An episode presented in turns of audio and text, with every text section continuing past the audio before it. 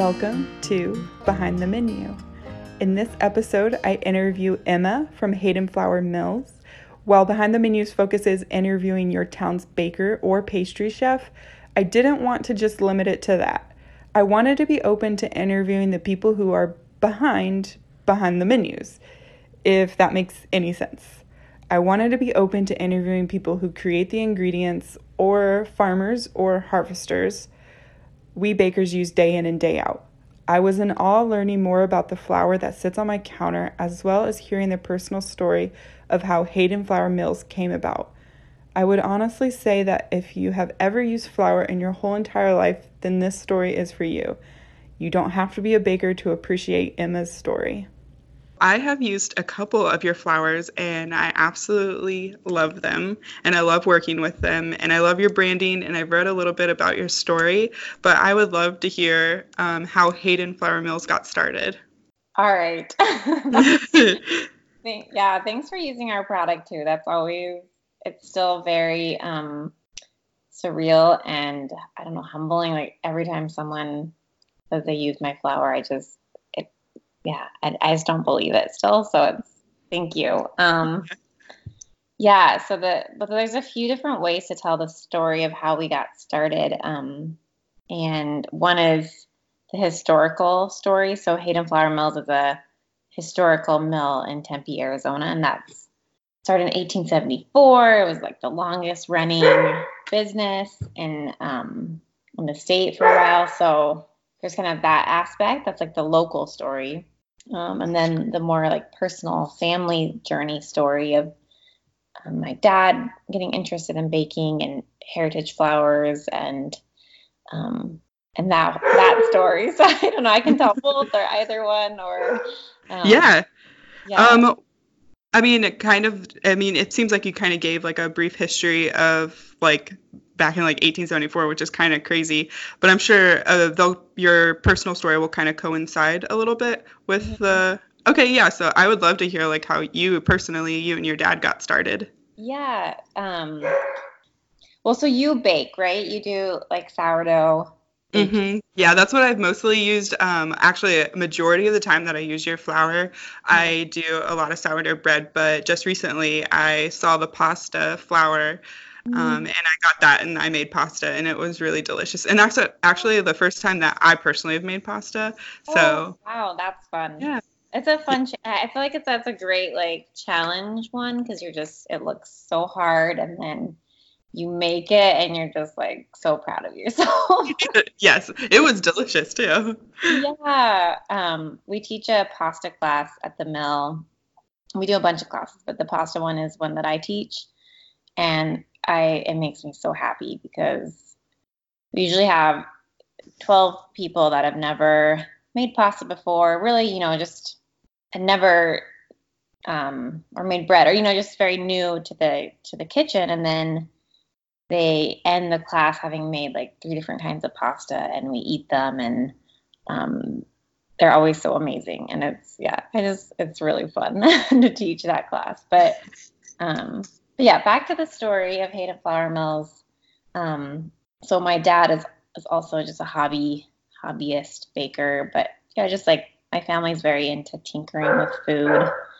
Um, I think hospitality is sort of one of our like family characteristics. So um, yeah, so we got really into baking bread, and then you know you kind of get into something like that, and you keep refining and getting deeper into it, and that leads you to ingredients and how can you make better ingredients and more flavorful and interesting ingredients. So um, I'm sure, yeah, just like you, you kind of like start finding these other grains. But at the time, it was like 10 years ago, um, all these heritage varieties just weren't available anymore.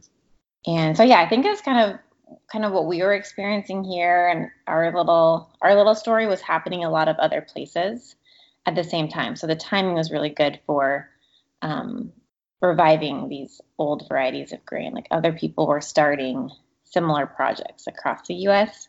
Um, so we worked with a seed saving organization here in Arizona that's in Tucson called Native Seed Search. And they're really cool. If you've um, ever you know, like a, visiting a seed bank is so inspiring. Um, yeah, I've never heard of one. So what yeah. First of all, what I am not completely familiar with like different types of flour. So what is heritage flour? And then yeah, yeah if you eh, seed bank or seed saving sounds like something I could like kind of understand what it is, but if you want to like further expound on that, that would be awesome. Yeah, so um there is this whole movement to kind of save these old varieties of seed because modern agriculture has you know, really replaced and narrowed down the varieties that we're planting, not just in grain, but you know, across all the foods that we eat, and even animal breeds. And um, we've just uh, lost a lot of biodiversity. So there's this movement like, oh my gosh, we're going to lose all this biodiversity. We need to save it. So seed banks started this one in, in Tucson is particularly devoted to like our southern, you know, southwestern seeds mm-hmm. and native foods. Um, so that's their focus. But um, yeah, so it's a really great mission because you like lose the You if once you lose that biodiversity, it's gone. You know. Yeah. Um, yeah. So they had um, saved um, this seed called white Sonora wheat, and it had been very popular in in like northern Mexico, Sonora Desert, Southern California. So that's that's why how it gets its name, the Sonoran Desert kind of area. And so they, we worked with them to kind of okay, they had some seed stock, and we used that initial seed to plant 10 acres of white Sonora wheat, and that was like our first heritage crop that we grew, and just to see how it would work. no. That's awesome. Yeah, so that was that was really fun. Um, it's not an indigenous wheat's not native to mm-hmm. the U.S. It's not an indigenous crop, but it, it came over in the 1600s, so it has sort of like, you know, it had been ad- adopted and has its own little, took on its own food history here. So, um, yeah, so we were part of helping to bring that back. Um, there's a lot of, you know, other people, of course, working on it at the time. It wasn't like our own single-handed project, but it is cool to see 10 years later that white Sonora wheat is um, pretty widely available. It's still a unique variety, but um, like some of the really, well, actually, one of the biggest mills in the country, like now, um, grows it. And it's like, oh, this seems like a really cool wheat. I think we should do this too. So, yeah, so they've kind of taken on this mainstream life, which I don't know, good or good or bad. I'm not sure, but yeah. So, okay, so you guys went and you wanted to find better ingredients, and then you found this uh, seed saving place, and then you planted, you said, how many acres? 10 acres? Oh, yeah. Yeah, so 10 acres. Um, uh-huh. Got a friend with some land, um, Steve Sossaman, and he grew this first crop for us.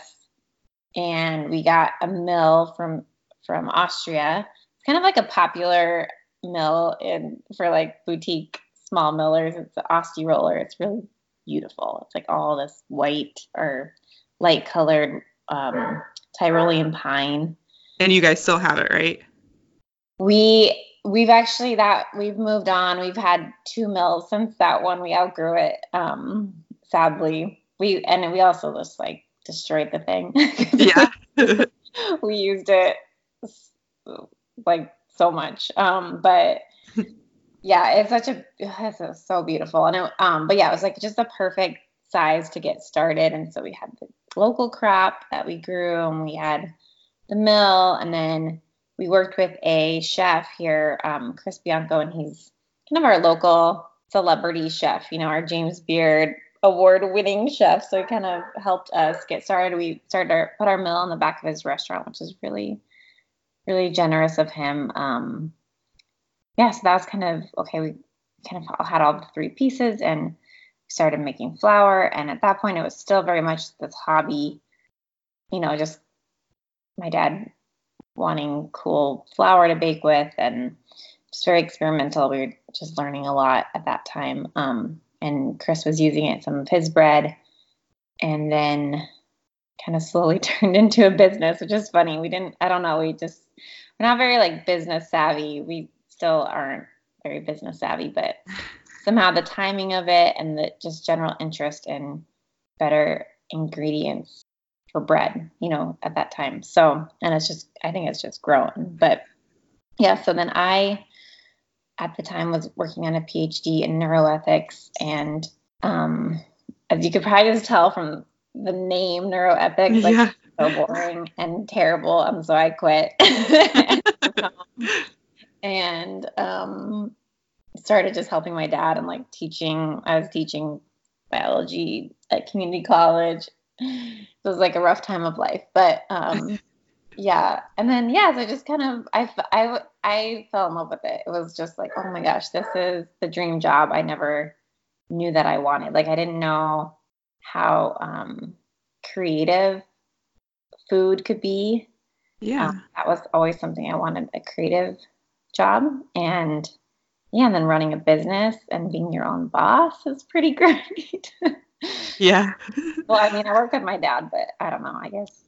What um first of all, your dad's hobby is a very dedicated hobby. What was your dad doing during this time of like, hey, why don't we just get 10 acres and just grow some wheat? yeah, so he, and he he's he still has his day job um for me. Oh, really? yeah, the mill is like my my livelihood. Well, uh, not really like yeah, livelihood is generous, but my job. yeah. Um, but yeah, my dad still has a day job, so it's always it still is very much his hobby. Um, still, and he still bakes bread and is always experimenting into a new, um, you know, bagels, pretzels, whatever. Um, yeah.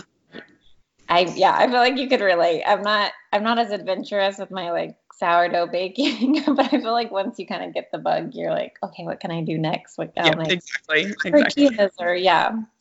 So yeah, so he still yeah um, has a day job, and I um, do more the the day to day operations of the mill. But yeah, so that's kind of the story. But it's funny just that we it's we're going into our eighth year. Um, so yeah, that story is just it feels kind of old. Like it's like oh yeah, long time. Well, it's like it's barely new to me since I just like discovered your product like mm-hmm. maybe like six months ago, and I looked I was first of all, your branding, like I said, is just so beautiful, and so I was like first drawn in by that whenever I saw it on the shelf at a grocery store, um, and then I picked it up and I was like, actually, I really, really like this once I started using it, and then I started reading about you guys, and I was like, this is a small business. Like I think sometimes there's a misconception, like if something's on a grocery store and they're not within like your neighborhood or your community that yeah. they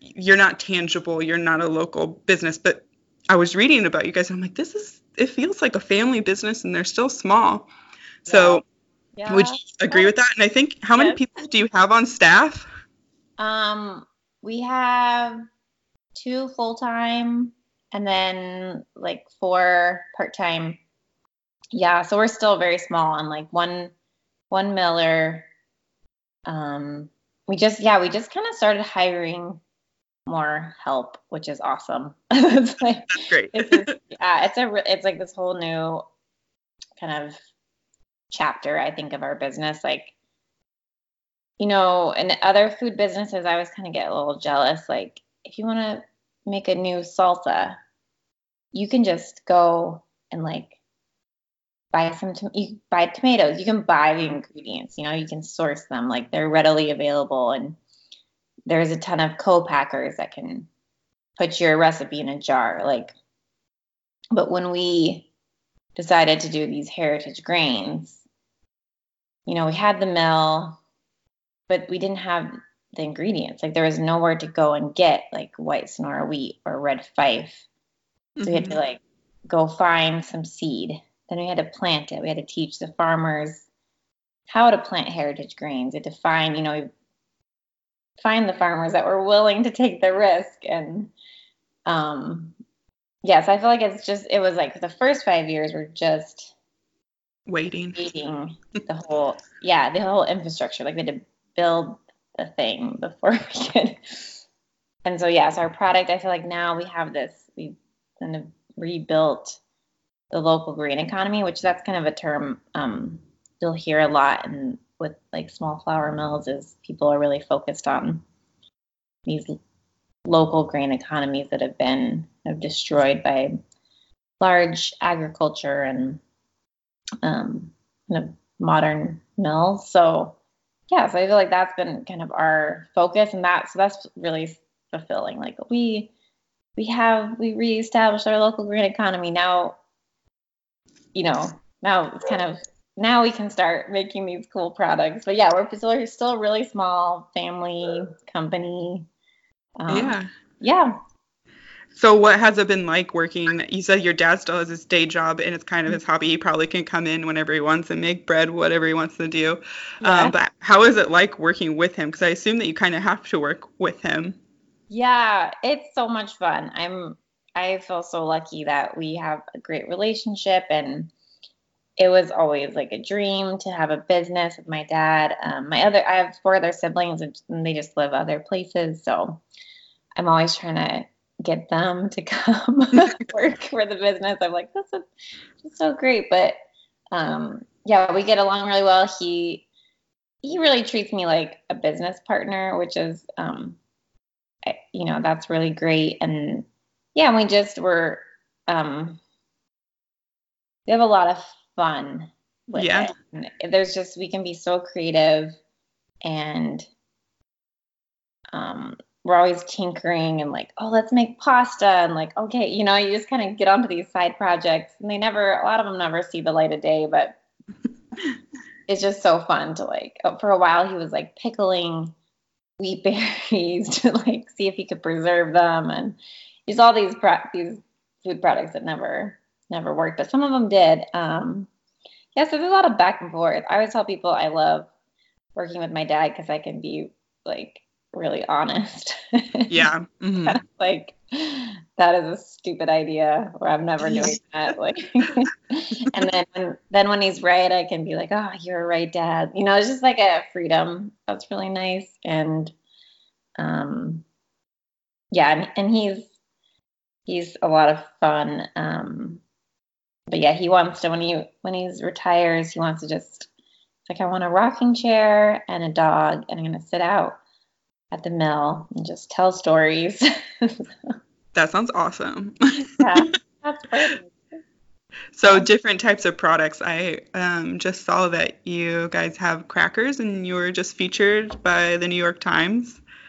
Yeah. Is that yeah? And the cracker flavors are like awesome. But you like partnered with someone. I don't. Do you want to kind of explain the crackers? Yeah, yeah. So the crackers again. This is one of my dad's crazy ideas that I was like oh no. What? Yeah, so he, we started doing crackers a few years ago, kind of by accident. Um, Eataly. Have you ever have you heard of Eataly or been to any? Mm-hmm.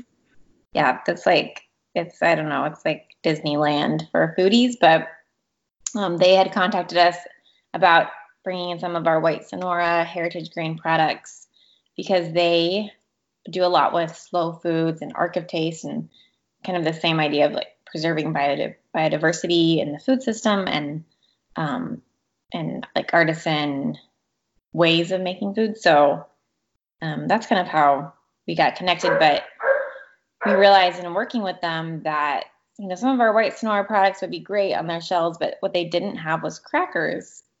So my dad made a bunch of crackers. I was going to New York to visit my sister, and so I put all these crackers in my suitcase and went to the Eataly offices and sold them my crackers. and they loved them.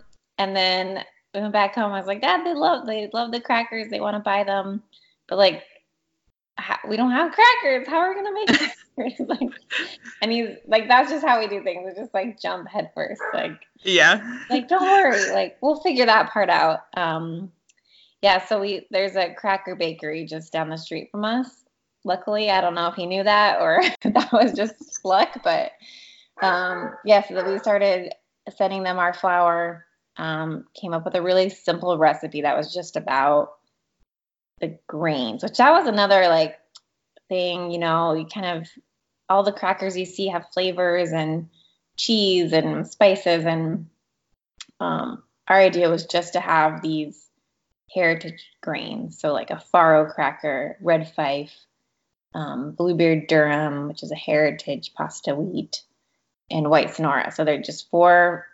The flavors are the wheat, which is, you know, really different. Yeah. Um, but yeah, so we decided to do that, get people to actually taste the different flavors of these grains and kind of get excited about that idea of the grain having a flavor.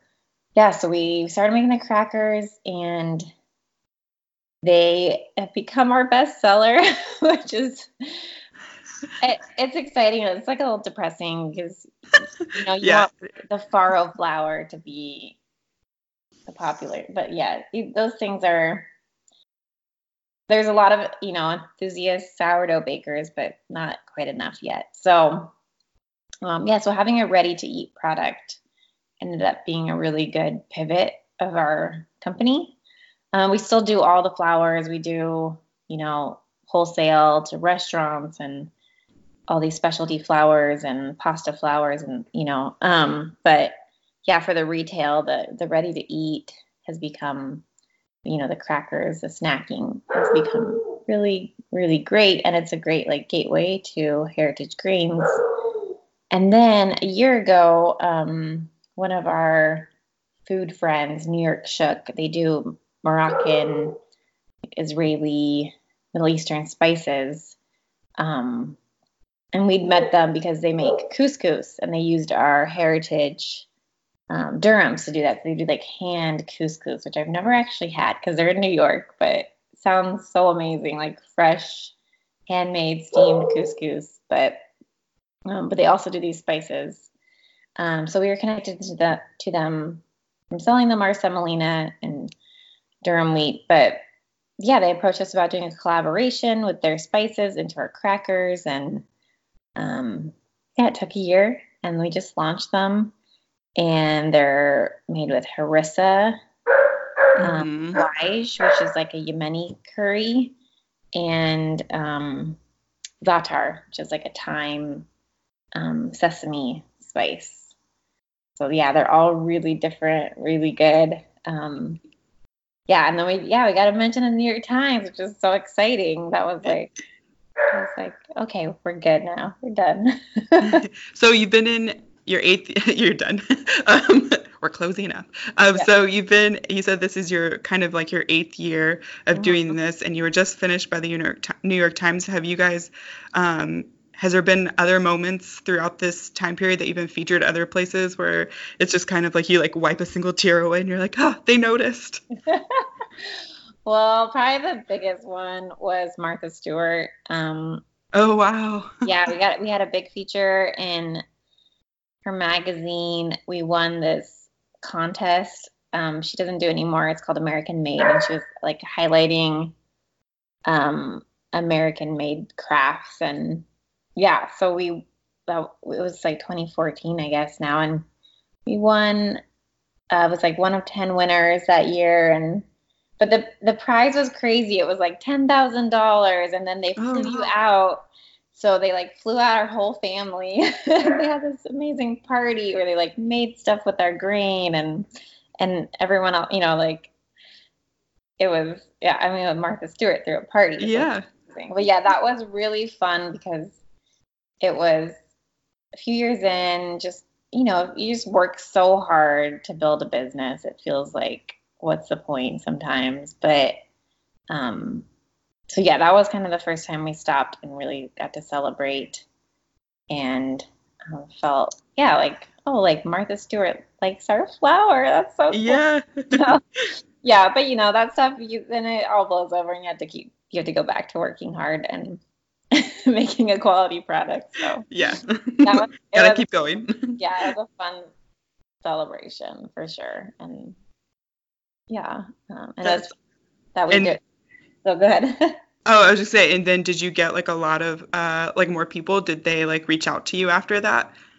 Oh yeah, that was a huge turning point I think in our business. Um, and we that's when we uh, was re- was in the middle of like doing the whole rebranding and repackaging um, stuff. Yeah, so just kind of our we sort of yeah we kind of had a that was like another stage of our business. and We had a lot more national interest after that too. So, you know, we kind of started out thinking, oh, we're just going to sell flour in Arizona. Uh, and then someone kept bugging us about putting our stuff online, doing online stores. So, okay, well, did, we did that. And then, and then it, yeah. So we just kept, I don't know, we, we couldn't quite survive as a business just selling in Arizona, even though that's a really nice principle. Mm-hmm. Um, and I think we're, we're kind of going to return to that. Not that we won't sell outside the state, but really focusing on feeding our our community now that we have we're a little more established and stable. So. Yeah, so that was um, another question I had written down. So you're in Queen Creek, is that what it is? Queen Creek. Yeah, yeah. Queen Creek, Arizona. Um, I keep in my mind, I keep saying like Queen City. Um, so Queen Creek, Arizona. So why Queen Creek, Arizona, and what makes it special? Like, what does your town mean to you? Yeah. Um, well, yeah. The, so the historic Hayden Flour Mills was in Tempe, and that's where Arizona State University is kind of taken over, and the old mill is just sort of falling down. And so we didn't when we restart restarted the brand Hayden Flour Mills. Um, we didn't re, we didn't do anything with the old historic building. Um, mm-hmm. so we just kind of we yeah we kind of went back to the original history of of the start of that mill and the stone milling and the grains they would have been using but we didn't yes we didn't use the old building. But um so we ended up starting in the back of Pane Bianco which was one of Chris's restaurants in downtown Phoenix. And then we outgrew that space was so so tiny it was like I don't know it was like a little closet basically um, and only one person could be in there at a time. Oh so gosh. that space, and then so our farmer, um, Sossaman Farms, they, I don't know, it was just a funny thing. We finally were like, you know, I wonder, like, it kind of makes sense for us to be on the farm where our grain is being grown. Um, but it took a while for us to get to that idea. Um, but because they are so far out, so Queen Creek is like, I live in downtown Phoenix. It's an hour to the east, so it's it's very, it's still kind of a rural being developed area. So a lot of farmland still, so beautiful um, and a little more peaceful out there. And yeah, so then we, um, the farmer redid a barn for us and we moved out to the farm and it just, I don't know, it just made so much sense. And we're like, mm-hmm. oh, we have like the grain and the mill. And we started bringing people out for tours and doing classes and, um, and then the farm zoned part of the farm as agritainment, which is, I guess, one of the first. It's like agritourism, agritainment, all that stuff. So it's you know about education and like bringing to people out to where their food comes from. So he kind of the farmer now has this vision of creating this educational site for all things grain. Um, so yeah, like there's a mill, so maybe someday there'll be like a brewery and a bakery and anything else you can make with grain. Um, but yeah, so that's so Queen Creek is kind of a bit of a like I, I don't know, it's not I'm still getting to know it. it's kind of funny yeah. to commute out to it. I I I always say I'd never live out there, but I who knows? I feel like I said never, you know. Um yeah, so it's but yeah, it's a really beautiful place. It's a there's a lot of other like agritourism sites out there as well. Um so it's a great, yeah, great space for education. It's still very, it looks like a farm, you know, like there's still the broken down tractors everywhere. but, um, but yeah, but the wheat fields are literally in front of our mill building, which was That's awesome. Yeah. I mean, that it was so fun to bring people out for tours and like, here's the grain. And then, you know, and then we have pasta equipment. So we would do these tours where it's like, here's the here's the grain, here's the mill. We're gonna make pasta, extrude it, eat it. Like, yeah. So well, that for like a person who like only like hasn't like really thought about like how it operates or how it works i'm sure that there's just such a more of an appreciation for what they're doing and then also just such a better understanding like you said like that their tour is like specifically for that but man i feel like once you do it then you're like eating the pasta and then like standing in front of the wheat. That's yeah. it's crazy. I'm sure it's like a surreal experience. Yeah, for sure. Mm-hmm. Yeah, and I think like wheat on its own is not all that exciting. Well, I think it is. I think it's endlessly fascinating, but but everyone like loves pasta and loves fresh bread, you know. So that's mm-hmm. I think that you know just when you taste that and you're like, oh, this is really good. This flavor, wow! Like, and then yeah. So. Well, I think that wheat looks very beautiful. So. um. Yeah. How many types? How many types of wheat are you growing now? So we grow. Um, we've kind of yeah. We still we don't experiment as much as we used to, which is too bad. We need to get back to that because there's still thousands of varieties of wheat, you know, heritage varieties that have not been grown out and recovered. But um, we grow white Sonora still. That's like our main kind of flagship grain. It has, you know, those roots in the Southwest, so it really we can really tell that local story. Um, mm-hmm. Red Fife, which is more comes from uh, heritage grain that comes via Canada. Really nice bread wheat because um, it's higher protein and and we do purple barley and bronze barley, um, farro, which is a 2,000 year old, you know, plus it's an ancient grain. Um, and then einkorn we just started doing, which is pretty fun. Um, have you ever cooked with einkorn or?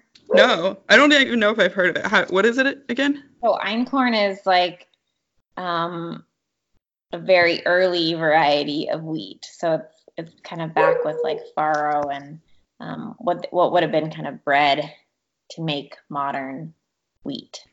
Um, so like all, all, people have gotten, you know, you got like the heritage grains, and then you're like, well, let's go back even further. Like, you know, I think there's sort of this idea that what people ate a long time ago must be even better for you. So there'll be people that like don't, they'll only eat einkorn. Um, they won't eat other types of grain. But um, yes, it's a really tiny kernel and it takes a lot of processing to um, clean it and stuff. So it's a little harder to work with, but um, yeah, just um, different flavor. And um, then we do um, oh Bluebeard Durum, which is one of our favorite heritage Durum wheats that we that we do um, use for pasta and also bread. It makes a nice bread. Um, and uh, we did Rouge Bordeaux this year just to try it out. We'd go rye.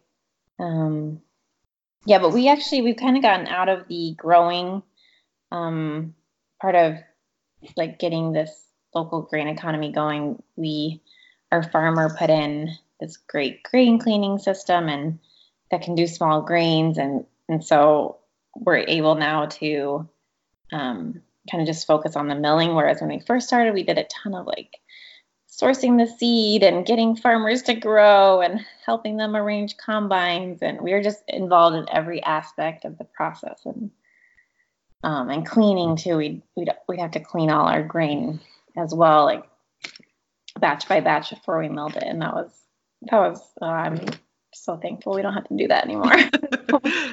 so the beginning more. stages of everybody's yes. life of business i'm sure there's always something like that so how many maybe you know maybe you don't know the answer but i'm sure you do so how many types of grain are there that probably like haven't been revived oh yeah thousands that's crazy how oh, do you just how do you decide like how do you go into these seed mm. saver locations and decide which one to bring back to life yeah, some of them, like the work was already done. You know that people have kind of, kind of other seed and th- wheat enthusiasts had already sort of picked varieties, but um, I think Bluebeard Durum was really the only one where we started from that handful of seed and really kind of um, fell in love with that variety. And but yeah, um,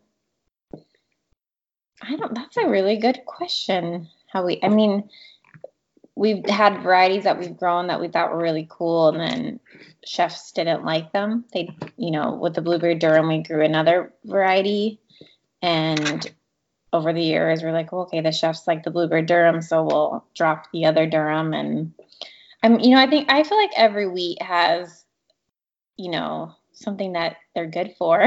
like, yeah, you know, not. It's just hard, I think, to.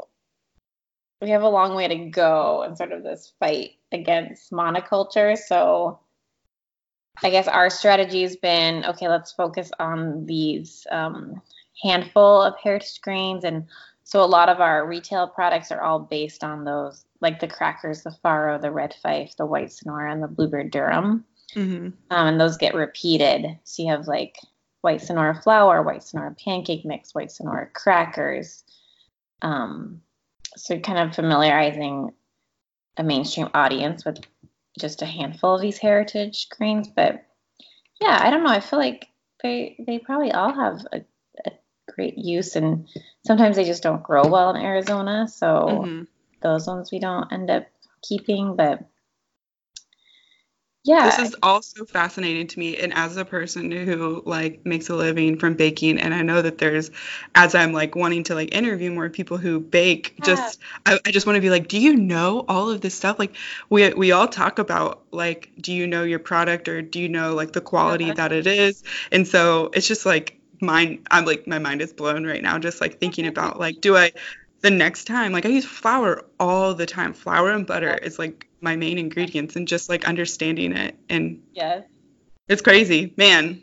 Yeah flour i know it it it for me it, when i it went from this just like flowers flour to like this whole nuanced thing and like all these grains like on our tour we'll have all the grains you know in jars and they like all different colors and sizes and um, there's just I, I know, I just think that's really compelling and, and very fun. And yeah, so then after that, you're like, you can't just have plain old flour. that's, that's what, boring. yeah, so boring. And it doesn't like smell like anything. And it, you have to, yeah, it, it's sort of just like this base, like, substance. And then you add all the flavor to it, you know? Or, yeah, but I mean, I, there is a place for like consistent yeah i don't know. We have a long yeah. way to go like industrial yeah. industrial flour is just we it become it's yeah we become very used to it. So um, yes. it's hard to go to stone stone milling is makes such a different product and that's a really hard hard thing. And the, yeah it's just two different flours which is i always makes me a little bit nervous like I like when people say they use our flour and they love it. I'm like, oh, phew, because sometimes a stone milled product really throws people off because it's not. It's not what they're used to. Yeah. Mm-hmm. Yeah, but I feel like if people understand that and like what you're saying right now, I'm like understanding how to use the product like you would with any ingredient. Mm-hmm. You would, would you would learn it what it does. The like if you are a baker or a chef, even like you look into your ingredients and how they operate and how they work. And so, yeah, it to me it just makes sense. Like I don't think that you have to like shy away from it and be like, this is what it is. And of course it's going to be different. It's mm. this is why it's different, and it's wonderful that it's different. And it has history to it. So you kind of touched on it already a little bit, but to you, why is it so important to keep this old tradition of farming of wheat alive? Um. Well, I think it all comes back to flavor and and I, maybe more more than just like flavor, like it tastes good, um, but like that satiety, like it's filling and fulfilling, like um, to have that radical transparency, know where your ingredients, where your food comes from, and to feel very like full and and no it's just a very simple simple thing but like making pasta from this wheat that you know that we've stone ground and then like feeding it to my family. And it it's just so simple. It's like a tuesday night and i'm just like we're eating like kings you know? Like mm-hmm.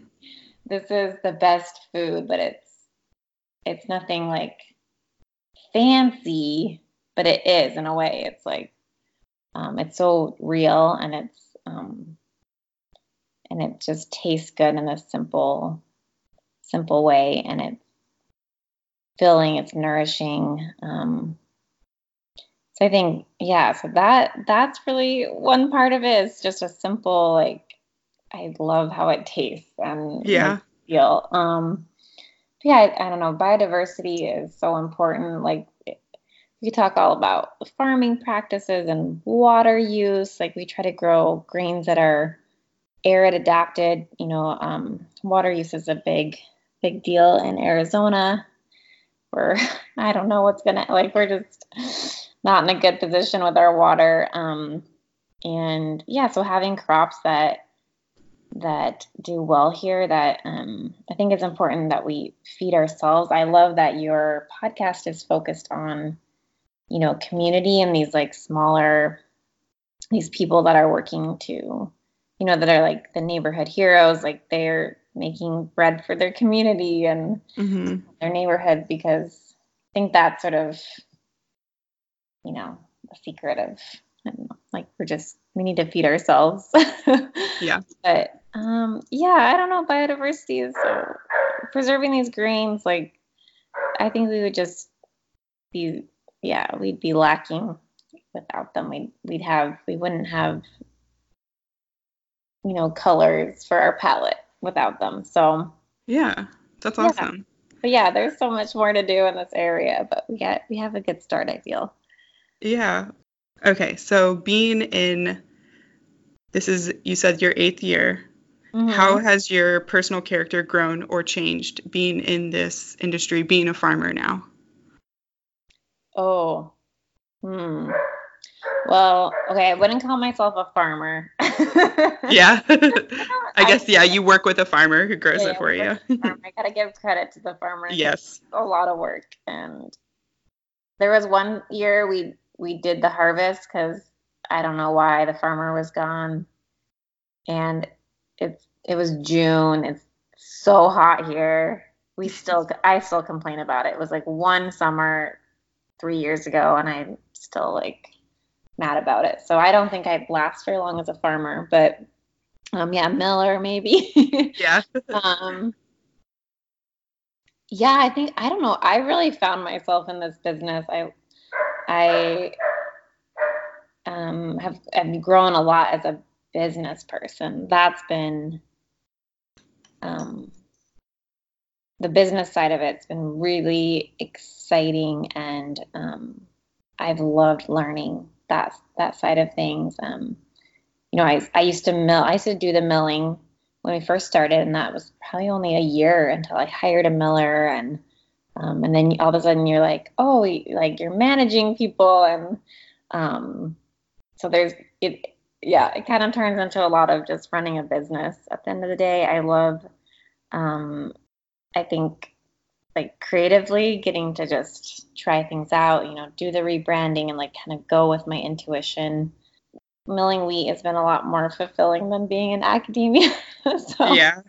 yeah, but I mean, I don't know, like becoming a mom's probably more, you know, in the scheme of things, like I probably could have said more about the business influencing my character until I had kids. And then, oh, yeah. Mm-hmm. that's like the major life event that changes you forever. So yeah, I actually was thinking today, I was like staring at a wall while my child slept and I was just thinking like I'm not the mom that like I envisioned that I like I would be. And so yeah, being being a mom has definitely built my character. And I mean, you yeah. have you you said your oldest is 3, so you have a couple years ahead of me, but I'm oh. like, man.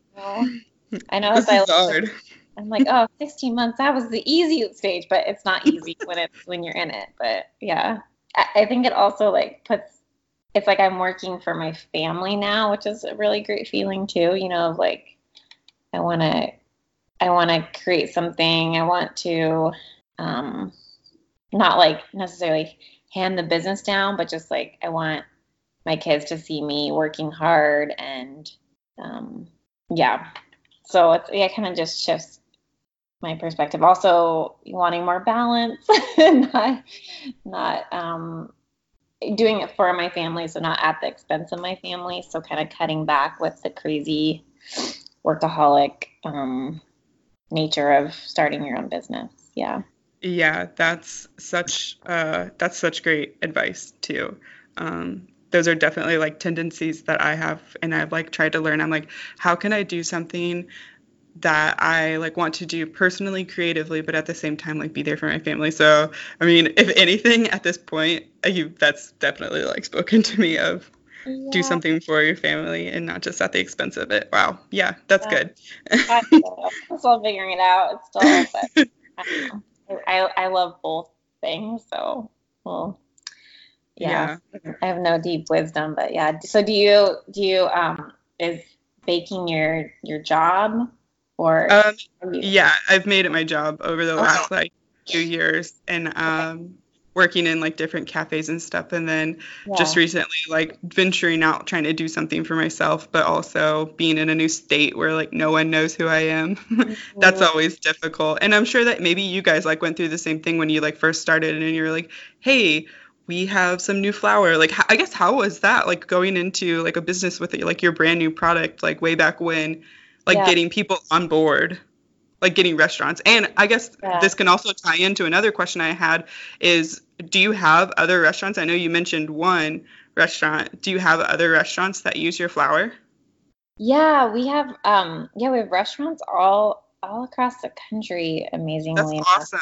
Yeah, um definitely a lot of Arizona restaurants and those are the ones that I'm more familiar with and get to go to, which is which is always so fun to like go to a restaurant and get to eat like food made with the flour and yeah, and um, so but yeah, that when we when we restarted Hayden Flour Mills, it had been closed for like 20 years at that point, um, and it had been had been sold off. It had been really like declining since the 70s. So in that sense, we there was not a continuous like issue of um, having to change people's idea of Hayden Flour Mills, but that really helped us start because people had a lot of nostalgia for the brand. Mm-hmm. And um, the rose that's on our packaging, the Arizona rose Flour was their most iconic brand. And whenever Arizona, you know, native people see that, they're just like, oh my gosh, that was my mom always uses that flour. My uncle worked for Hayden Flour Mills. So there's a lot of like this affection and nostalgia for the business. Mm-hmm. That's sweet. Yeah, so it's really sweet. And so yeah, but it's kind of like as a national brand, it's like why is there this rose? But it when I I tried to get rid of the rose, I was like, let's just like go completely different, like just part ways with the past, but couldn't do it. I came back to the rose after this whole exercise of rebranding and um it just yeah, that felt right and I'm really glad we did even though you know, it doesn't necessarily make ton of sense, but it does um, connect us to the past. And yeah, so people, but people are really ready for something new with flour. I think, I don't know, maybe and as you talk to people that are doing things with heritage grains, like it, the timing was just right with, you know, you had this like interest in heirloom tomatoes and heirloom beans and all these other foods that people were starting to realize like we've destroyed the, the diversity and everything's become a monoculture and everything tastes the same and it's really sad and boring. So I think grains are kind of just next on the list um, of, of things to explore. So yeah, so people were pretty um, and in that sense we were really lucky. Like people like like we look back, we were just so it's just hilarious, like all the things that like our big breaks were just so accidental and very yeah like we got into whole foods early on and they just like kept begging us to come in the store and we're like no no no like oh, sounds really hard like we can't do that and so they someone at the store like held my hand she did all the paperwork with me um, and explained how to do everything and now like Whole Foods has completely changed, and we wouldn't like we would never be able to get. Well, we maybe, but it'd be so much harder to get in the store now. But because I don't know, just at that time we sort of like balance. So there's a lot of things like that where it wasn't like we were really savvy or like had a strategy at all. Yeah. did, I will say we did always focus on our product. Like we we focused on our craft, you know. So yeah. And I think that I mean that first is like totally important too. And I think I, as a person who's like started things for other people and like starting things for myself, it's mm-hmm. definitely hard to like market yourself because I just like thought about this the other day is like I'm starting this like new venture and I'm like trying to start my own little like business, but then at the same time I'm I'm like scared like when you're like I don't want to do that. That sounds really hard. That sounds difficult. But like I can feel the weight of like what it could potentially be and it's just kind of scary a little bit and so i'm sure that's kind of probably how you guys felt. Maybe you still feel that way um, some days when you're like i don't that sounds difficult that sounds like overwhelming but when people are excited for you and that you already have a great product man it means the world and i think that's like the whole community aspect of it too is like we want you here. Come. Yeah. Yeah and i oh yeah and at this point we can't quit because I don't know what we could eat. Uh, yes, true. uh, yeah. What um what has someone made with your product that has like completely blown you away? Because I've made like bread and pasta, and you said that pasta is one of your favorite things to make with your flour. But is there something that somebody made and you're like, look what they did that you like didn't think of at all? Yeah. Um, something that comes to mind is a chef that used our purple barley to make horchata. So we like made wow, yeah, yeah a drink, like basically made milk, I guess, out of the yeah. So I thought that was really really cool. I made I I got the recipe and made it at home, and it was really delicious. Um, I guess there's a whole like you could make like barley teas, and there's a whole bunch of like barley tradition of barley drinks. Um, that is the best when someone does takes your product and transforms it um, well, especially like someone that you probably don't know or that you like never met before. mhm. Yeah, that's what I mean. I love Instagram for that. Like, yeah, I love when people tag or show us what they've made. Um, that, that's awesome. That still doesn't get old. What um so pasta is is that your favorite thing to make with your flour currently is the pasta? Yes. Oh, what yeah. kind of pasta do you make? Oh, well, I've I've been like trying to challenge myself to do harder harder stuff. Um, have you ever heard of pasta grannies on YouTube? no. Oh yeah, no, I have.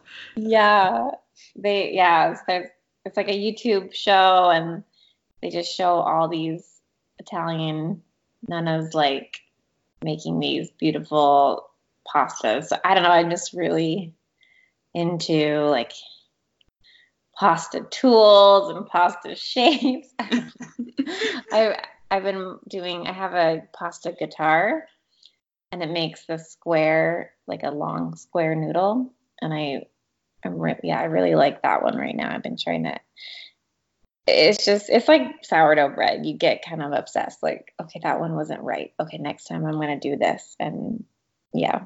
So does your dad like making pasta as much as you, or does he just enjoy the pasta that you make? Yeah, he's been really into pasta as well right now. Um, he got Salty Seattle's new book. Um, it's like Pasta Pretty Please, and it's all about colored pasta doughs, and you add like beet and um, matcha and turmeric and make all these different colors. And um, he's been doing that with my son to kind of get him excited about food and he loves you know like oh it's pink pasta and all this you know all the colors. So we've been having a lot of fun with that um so yeah it's a little bit like her pasta um i don't know if you've ever seen stuff on it yeah i do follow her. She has and she uses like all natural colors like you're saying and i think she's the first person that i saw use butterfly pea flower to make something purple because i was always wondering or purple or blue yeah. and i was always wondering how to make purple or blue naturally, and yeah. here she was.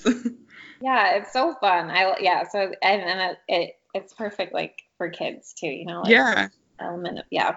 So, um, yes, I think it's everything from like traditional pasta shapes to crazy colors. so, but yeah, I think because um, Arizona we grow really nice durum, so that kind of it, the pasta pasta fits. We have um, pasta extruders and a dryer, and so we're, always tinkering and hoping to release a dried pasta pro- product at some point. Um, but I, I think I've been saying that for a few years now. So that's awesome. Okay, so one of my last questions for you is what is next for Hayden Flour Mills? So many things. Uh, it's so hard. Well, we just I just hired a general manager, which is awesome. Like, wow, I would just recommend that to any anyone that's running a business and getting overwhelmed. But she's keeps us focused, which is very sad. Um, because normally I'd answer this question like, we're gonna make pasta, we're gonna make a million, we're gonna make cookies, we're gonna do all this stuff, but um, we have to be more focused now and like not be starting a million projects. Um, but I do think the next stage for us is to kind of grow up as a business. It's a boring answer. It's not like a new, exciting grain product or grain variety, but it's to kind of settle in and grow up and and and become excellent in what we do. No, I think that that is not a boring answer. That is a great answer. yeah. So, okay, so you said something else that now I have uh, another last question, okay. maybe. Um, so, I don't know how many people are uh, doing what you're doing just because I am not like familiar with it at all. But mm-hmm. I guess what kind of um, advice would you give to somebody else who is milling their own flour, trying to like sell to businesses? Because you just said like hiring a general manager to get you focused. Because i i do know whenever you are the leader like you have so many ideas and it is so nice to like have someone come alongside you and be like let's do this first let's do this 2nd mm-hmm. yeah. Oh my gosh. Yeah. It's been it was such a like to kind of build the business to the point that we could hire someone to help us was um, such a milestone. Um but yeah i mean the it wasn't you know the first few years were hard and but they were also so fun and in some ways even better you know because that's when you really get your hands dirty and um i loved milling and packaging and, and those are things i don't really get to do as often anymore. Um yeah i don't know was, i think just doing the work and you know we didn't we didn't have packaging till five years in we just put a sign up. So things that you think that those are the things you start with, you know, um, but instead starting with the product and the flour and just throw your flour in a coffee bag and handwrite on it, letting that product speak for itself, I think is um, probably the most important. And yeah, working with like farmers, your community, um, I think that's that's so that's fun. People love that idea of like your bread, your flour is grown here, was you know your bread was made here. Like you get to go to the farmers market and just enjoy it and eat it. So yeah, that's, yeah. yeah boils down to delicious bread and pasta. Sounds so simple, but it's not. it's not so hard. That is awesome. And I loved hearing your story as a person who is on the other side of the country making using your flour and then just like looking at it and then just like briefly like kind of reading your story and then wanting to know more so thanks yeah. so much for yeah, agreeing to talk to me thanks so much yeah. for sharing I, i'm honored that you asked me to be on this Thank you so much for listening, and thank you so much to Emma for allowing me to share more of your story on my tiny platform. I felt like after this interview, I had such a greater appreciation for the ingredients I use and understanding of where they came from. Make sure you're following Hayden Flour Mills, and if you get the opportunity to try any of their flours, please do it and let me know what you make with it. As always, if you know of a baker or pastry chef that you absolutely love, I would love to hear more of their story. And if you know the people behind the ingredients those bakers or pastry chefs are using, I would also love to hear their story. Let me know. Thanks, guys.